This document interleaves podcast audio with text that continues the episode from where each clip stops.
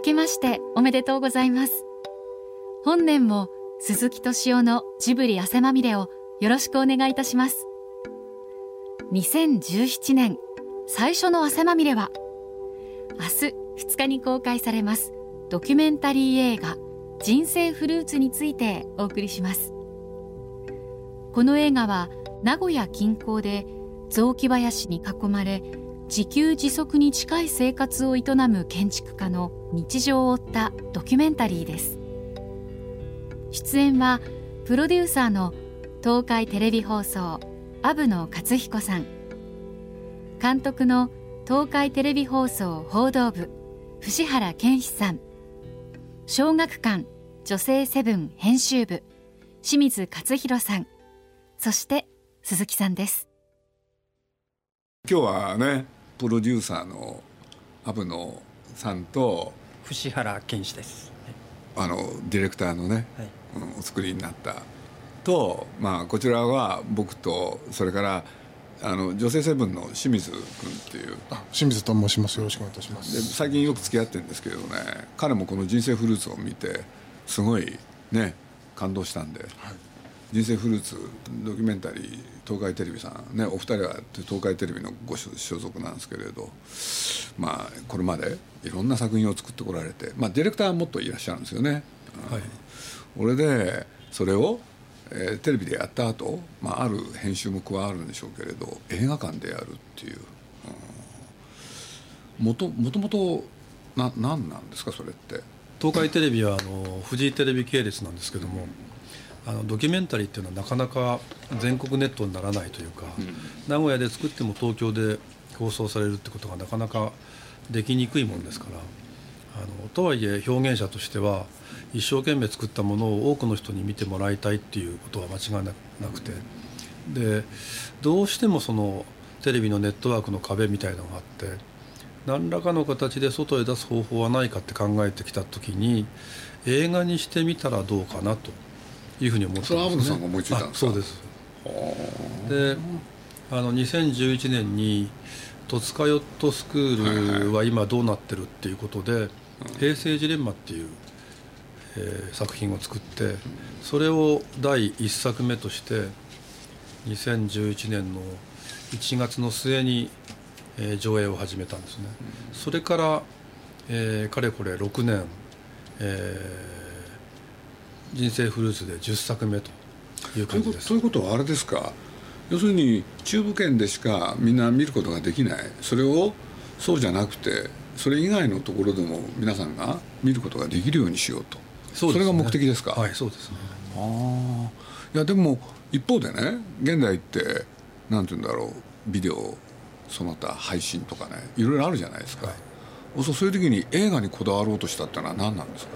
もともとテレビが好きで好きでしょうがなくて、テレビ局に入ったのでうん、でだけどテレビがなんとなく自利品になっていく、うん、でドキュメンタリーもずっと自利品であるっていうところを、うん、なんとかその浮かび上がらせる方法はないかって思った時にあの小さなメディアにしてしまうのではなくてあのお茶の間でみんなが家族で見られるドキュメンタリーみたいな形で、その他者と一緒に見る面白さみたいなのがあの幼児体験としてあって、そこを蘇らせたいと思っているのであのあえてオールドメディアである映画館でえー、誰とわからない人たちと一緒に、えー、スクリーンで私たちの作品を見てもらうっていうところに行き着いたんですね。でもあのねその前僕も拝見させていただいたけれどヤクザと憲法、はい、あんまりお茶の間で見るって感じじゃないですよね。そうですね。それはね、あのバラエティーに富んだものがあっていいんじゃないかと思うんで、その時間帯はヤクザと憲法だと、まあ深夜の枠でゆっくりと静かに見てもらおうと。あ、深夜にやったんですか？それは深夜です。通常は土日の昼間にやってるんですけど。でも映画大変じゃないですか？大変ですね。やっぱり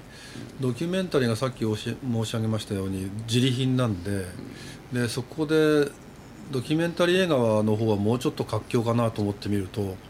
そんなことはなくてやっぱり1万人観客が入るとヒットだって言われてで、えー、1万人っていうのはもう本当にテレビで言うと、まあ、東海テレビで視聴率1%で12万人見ますんで、その数字からするとものすごく小さな数字になってしまうと。全国で1万人しか見ないっていうのをそのテレビ局にある意味では宣伝費とか払ってもらいながらやるには1万人入りましたヒットですってなかなか言いづらいのとそれからこのまんま1万人しか入らないような世界をずっと続けていくのかっていうのはちょっと葛藤がやっぱありますね。年を取るってすごい素敵だなっていうふうに思わせてくれた映画だなと思っててなんか最近なんか年を取ることがあんまり良くないみたいな感じのイメージを持ちがちな社会だなって僕は思ってて、まあ、高齢者の交通事故とかいろいろあると思うんですけどなんかその中で単純にこう結婚して夫婦で年を重ねてこんなに素敵なことなんだよっていうふうに思わせてくれた映画だなと僕は思ってすごくなんか年を取りたいなっていう気持ちにさせてくれた。映画でした、まあ、年寄りってひどい目に遭ってるいや俺なんかも年寄りなんですけれど あのまさに制作者としてはもう最初のきっかけはそういう思いで私も普段は情報番組やニュースの中でいろいろなネタをやっていく中でやっぱり高齢化社会やばいぞ大変だぞっていうような定番のネタというか切り口で自分自身もそういうことを数多くやってきた中ではたとそういう制作者を外して一人の人間として考えるといやそんな世の中って嫌だなっていうふうに思ってとできれば年を取ることが楽しいと思いながら生きていきたいなっていうふうに思ってそう思えるようなお手本になる人はいないかなっていうのを漠然と探していた時にあの津畑さんという主人公に出会ったというような状況ですよね。だからまさにきっかけはそういうところです。もともと知ってたんですか？柴田ご夫婦のことは。知らずに、うん、あの漠然とそういう何かもう自分もいい年になってきて、まあ、まだ老後を考えるほどではないですけれども、うん、あのなんか年を取っていくことが良くないとか不安だらけだぞみたいな伝え方を今特にテレビの私たちは結構している部分があるんで、うん、いや違いますよとあの年を取ってもあのいいことあるんだよっていうことを伝えられる題材って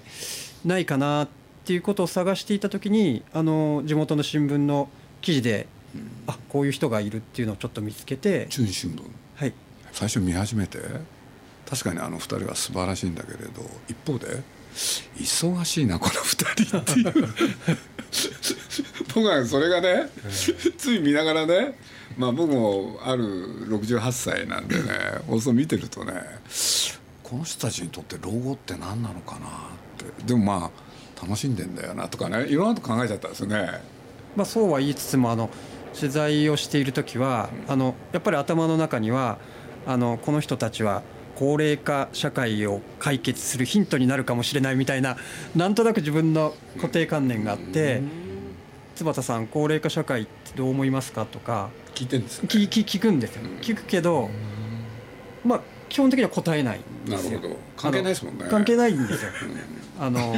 老後っていう感覚がほぼない、ね、僕あれねもうとにかく2人の関係がすごい良かったでしょ？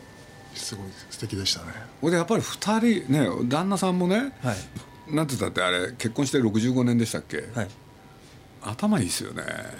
ね。でまあ僕が最初に目つけちゃったのはね、はい、要するにお互いの距離、はい、上手に距離を取ってるっていう、はい、そうそれって普通の夫婦じゃなかなかできないでしょ。そうですね。旦那がインテリだったからかなとかねつい余計なことまで考えちゃったんですけれど。あのおっしゃる通り距離感がいいなというのはあって、うん、あの実は会話が少ないんですよね。わ、はい、かりますよ。会話が少ないのとあの撮影で一番困ったのは2人のツーショットが撮れないっていう、はい、その2人の距離が結構離れてるんでカメラの画角でツーショットが綺麗に撮れないんですよね。あの大きくパーンすれば一応撮れる範囲内にはいるんですけどなかなかそういうのが撮れないっていうのがあってあのかといって仲が悪いわけではなくて、まあ、関係がウェットじゃないっていうすごい爽やかで会話はなくてもっっていうような。先の話しちゃうと台湾行ってね、はい。そのインタビューに答えて僕の最高のガールフレンドあよく90になってそういうこと？を、まあ90になったからそういうことがさらっと言えるんだろうけれど。まあちょっとなかなか真似はできない。ですね。い。やだけどまあ僕なんか雑な言い方しちゃうんですけどね。とにかくいろんな団地はい。をそれこそ東京にいらっしゃって、い、ろいろお作りになった方でこれでまあ伊勢湾台風の後ですか？要するにそれまあね亡くなった方多くて。でまあ僕なんかも子供の時に体験してるんですけれど確かにそうで。で構造寺っていうとね僕なんかにとってはすごくその懐かしい名前。でニュータウン計画。でまあ坪田さんがね最初に考えたマスタープラン。そしたらそこ行ってみたらね山あり谷あり。そしてっていうそれを生かしながらね団地を作ってでうんぬんが結局はうまくいかなくて、ね、山は削られ谷は埋められそうすると平地になっちゃうわけでしょ、そうするとそこへ立つねかまぼこみたいな 団地。そりゃ寂しいだろうと。で最初はそこに住んでみるもののまあいろいろねお考えがあってねあそこにあった里山。たとえ300坪でもいいからはい。自分たちで買ってそれを復活させようって。すごいですよねあれ。そうですね。まあある種やっぱりうーん乱暴な言い方すると変人の域に達していると思います。そう思ったんですよだから頑固だと思ったんですけどね、うん。でもやっぱり見ててねなんて言うんだろう。やっぱり見てて気持ちが温かくなる、で昨今そういうものってなかなかないですよねあのー坪田さんが僕すごいなと思ったのは自分の思い通りにその組織の論理で自分の理想が思うようにいかなかった局面あの思い通りの団地ができなかったんだけど普通だとそこであのおそらく組織に反旗を翻して、あの党首のように戦うっていう形になるんですけど、ご自身はそうではなくてあの別の道を自分一人でもなんかできる道を考えて土地を買ってあの50年かけて雑木林育てちゃうっていうそのしなやかな生き方というかそこがすごいなというのはでもあの二思いましたね。人の夫婦がうまくいったのはそれを二人でやってのけるやり遂げるそね。そこにあったわけでしょ、はい。だからあの土地がなかったらあの二人だってあんないい夫婦になってたかどうか。ああそれはそうかもしれないですねいや清水君なんかまだ独身なんで。はい。あの私も独身なあので独身なんだ。はい。吉原さんも。しゅうちゃん？はいはい。衝撃でしたね。あのシュータン秀子さんと呼び合う90歳と87歳というのは最初聞いた時はちょっとおおと思いましたね。あれ知恵ですよね。あそうですね。はい要するにあれによって二人はだってうまくいくんだも恋人でいられるってことですん、うん、だからなんていうの？夫婦をやっていくっていう時にはい。まあそれは旦那さんの方なのかな。ちゃんと考えた結果ですよねあれ、はい、あのある種考えてらっしゃった嫌いはありまして、ね。え一つあるのはあのガスつけガスがついてますよっていう木の札を、はい。あのガスをはいつけ、はい。はい。調理をしている時出すんですけれども、あのあれ本来口で普通ガスついてるよ、お母さんガスついてるよっていうふうに言えばいいことをわざわざこう看板に書いて言葉に口で言わずにそういう手法っていうのは結局コミュニケーションを円滑にする方法だっていうんですよね。直接言うとガスお母さんガスついてるよって言ったら言われた方はカチンですよ。カチンで 分かってるわよってなるんでそこでいさかいが起きるっていうことでううまい距離感を作ってるっていうのは。なんであんなに頭いいんですかね。そうですよね。なんか最近秀子さんが本を出版されてでその中になんか修一さんに初めて会った時に秀子さんに、えっと、空気感がいいっていうふうに話で好きとか好きとか嫌いじゃなくて私をそういう感じで選ぶんだと思う。いうことをおっしゃってて多分そういうんだからうまくいったのかなっていう。いろいろあのー思ったのはなんていうんです直接会話をしなくてコミュニケーションを取る形を結構津畑さんっていうのは取られていて、まあ、夫婦ではなくて例えば友人の場合あの手紙を書くんですよね。ねであのそれは年を取ったからじゃなくてあの若い頃もそうしてらっしゃったそうで、というのはおそらく一日ずつでしたっけ？はい、自分が直接ものを発すると、そこでこういさかいが起きたりとかするんですよね。ただ手紙を書くと一呼吸置いて書くので逆に伝わるっていうんですよね。これ翻ってみると今こう直接すぐ携帯で連絡取ったりとかそういうコミュニケーションで便利なんですけど意外と直接取ること自体が必ず正しいことではないんだなっていうのは2人を見ながら思いましたね。憎たらしいですね。あの鈴木さんが映画のパンフレットにお書きいただいたコメントの中に、二人は向き合っていないっていうふうにお書きになるじゃないですか、はい。あれは向き合っちゃいけないんですかね向き合ったら喧嘩ですよ。だって向き合ったら何を見るかって言ったらええ相手のいいとこなんか見ないですよね。見るのは違うね欠陥ですよだから2人で同じものを見る。ええ。だからそこに一番感心したんですよね。あ難しいですね。でもそれはものすごく。でもそれをねどっちが考えたんだかおやりになったわけでやなって,、ええ。なってるわけでしょ、ええ。すごいっすよね。だってとかくね相手のダメなところをねあげつらってはい。言いたくなるじゃないですか、はい。そうですね。ないんだもんだって若い夫婦でね、まあ、僕なんかもそういうこの年になるとねいろんな若い夫婦からいろんなご相談を受けたりと いろいろあるんですけれどね。大体ね危機に陥る若い夫婦ってね大体女性の方が多いんですけれど男の方もあるかもしれないけれど、ね、必ずね言うセリフがあるんですよ。向き合って話すよ話し合いをしようよって。そうするとね向き合って話し合いなんかしたら喧嘩になるに決まってんじゃないですか。あなるでも向き合わないわけでしょ？これは知恵ですよね。素晴らしいと思う。向き合わない知恵なんですね。そう。これでとにかくお父さんの考えたその里山を復活させるその目標に向かって2人でコツコツ毎日それをねあるところまでやってのけるわけじゃないですか、むちゃくちゃすごいなと思って感心しましたよね。だからまああの2人の場合は、まあ、構造時ニュータウンの問題があったんでそうやってね土地を買って里山を復活させるっていうのはまあ立派な目標ですよね。だけど本当はもっとちっちゃくてもいいんですよね。あそうですね。多分。なるほど。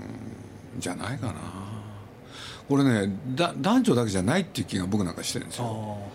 で僕なんかも映画見ながらね、まあ、いろんなことを思い浮かべたんだけれど例えば僕と宮崎駿っていう人もね、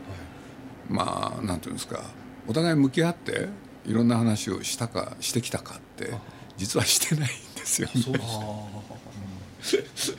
本当にそうなんですよ。なんかねある質問を受けるとすぐそれをはぐらかして別の話で返すとかね で気が付いたら40年間そんなことをずっとやってきてるっていう。でもどっかでね接点が出てくるんですよ。これでまたね一緒にまた映画やるとかね、うん。でもほとんどねなんか横向きながら喋ってるっていう。いああ意図的なんですやそうなっちゃったんですよね。かなっちゃった。それどうして？いやなんかそういう人間関係が、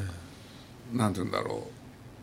う。まあお互いだったんでしょうけどね特に宮崎駿っていう人もねいろんなスタッフとやっぱり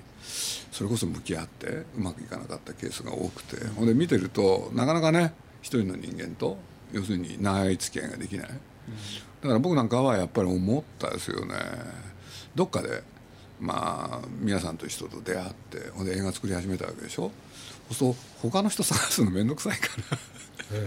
そうするとやっぱりこの人とやっていこうっていうね。そのためにはどうしたらいいかっつったらね面と向き合って喋らない。それをどっかで覚えたんでしょうね。だからまあ僕と宮崎駿のケースで言うとね2人で何か話すじゃないですか。えこれある日気が付いたんですけどね40年付き合ってきてね昔の話をしたことないんですよ。そうですか。全くしないんですよ。要するにナウシカの時こうだったとか、ね、ラピュタの時こうだったねとか一回もしたことないんですよ。俺で何やってるかっていうとね大概ね今そしてちょっと先の未来話す内容ってこれだけなんですよね。俺それやってるとねなんていうんですかねまあ最初の若い頃はそれは多少のね意見の食い違いとかいろいろあったけれどもうなくなっちゃったんですよね。うん、でね大体ね面白いもんでね考えてることが似てんですよね。本当に似てるんですよ。みんなにも言われるんだけれど。似てるってことはすごくいいことですか？僕もそうなんですけれど彼もまあ、ある人を通じて鈴木さんが今こういうこと考えてる。それを知った宮崎駿は結構喜んでるみたいですね。うん、で大体ね似たようなこと考えてるんですよ。だからまあ40年間、まあ、簡単に言うと誰よりもねまあうちのかみさんには申し訳ないけれどかみさん以上にね宮崎駿っていう人と付き合って読む本も似てたりしてね。これね別にね一緒に見ようと思って見るんじゃないんですよ。偶然そうなっちゃうんですよ。うん、だからまあテレテレビ番組もね、まあ、僕ある時ひょんなことでねこれちょうどもののけの頃だと思うんですけれどね日曜日家家にいてそれ夜7時から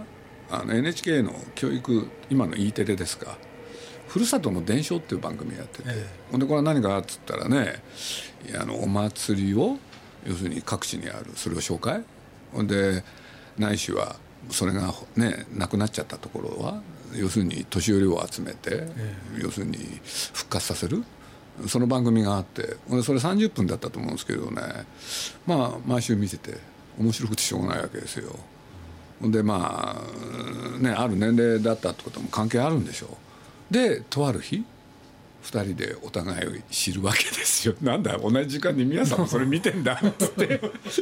俺でこれものすごい分かりやすいんですけれどそれが全部「千と千尋」になるんですよね。そうなんですよそこではその番組に出てきた神様たちがねあの映画に登場したんですよ。そうするとそれは皆さんだって話しやすいですよね僕見てるから。鈴木さんあの時のさこれって」っつって。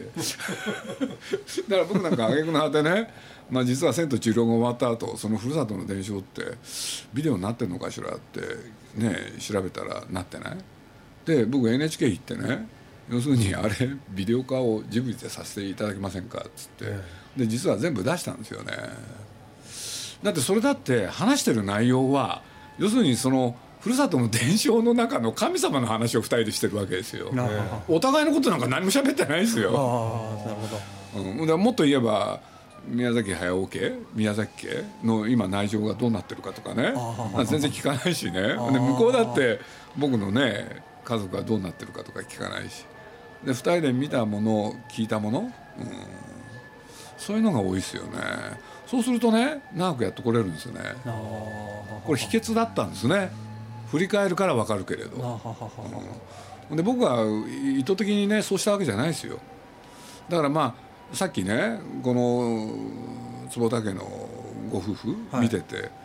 僕なんかやっぱりね自分と宮崎駿との関係にどっかで置き換えちゃったんですよね。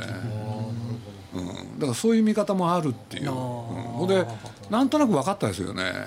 僕ね宮さんと、まあ、宮さんもそうだけれどお互いいまだに定年頃喋ってるんですよ。あ40年付き合ってきて。あそうですで一度たりとね「おいお前」ってやったことない。で宮さんもそうだし僕もやらない、うん、だからそういうことで言うとある距離なんですよ。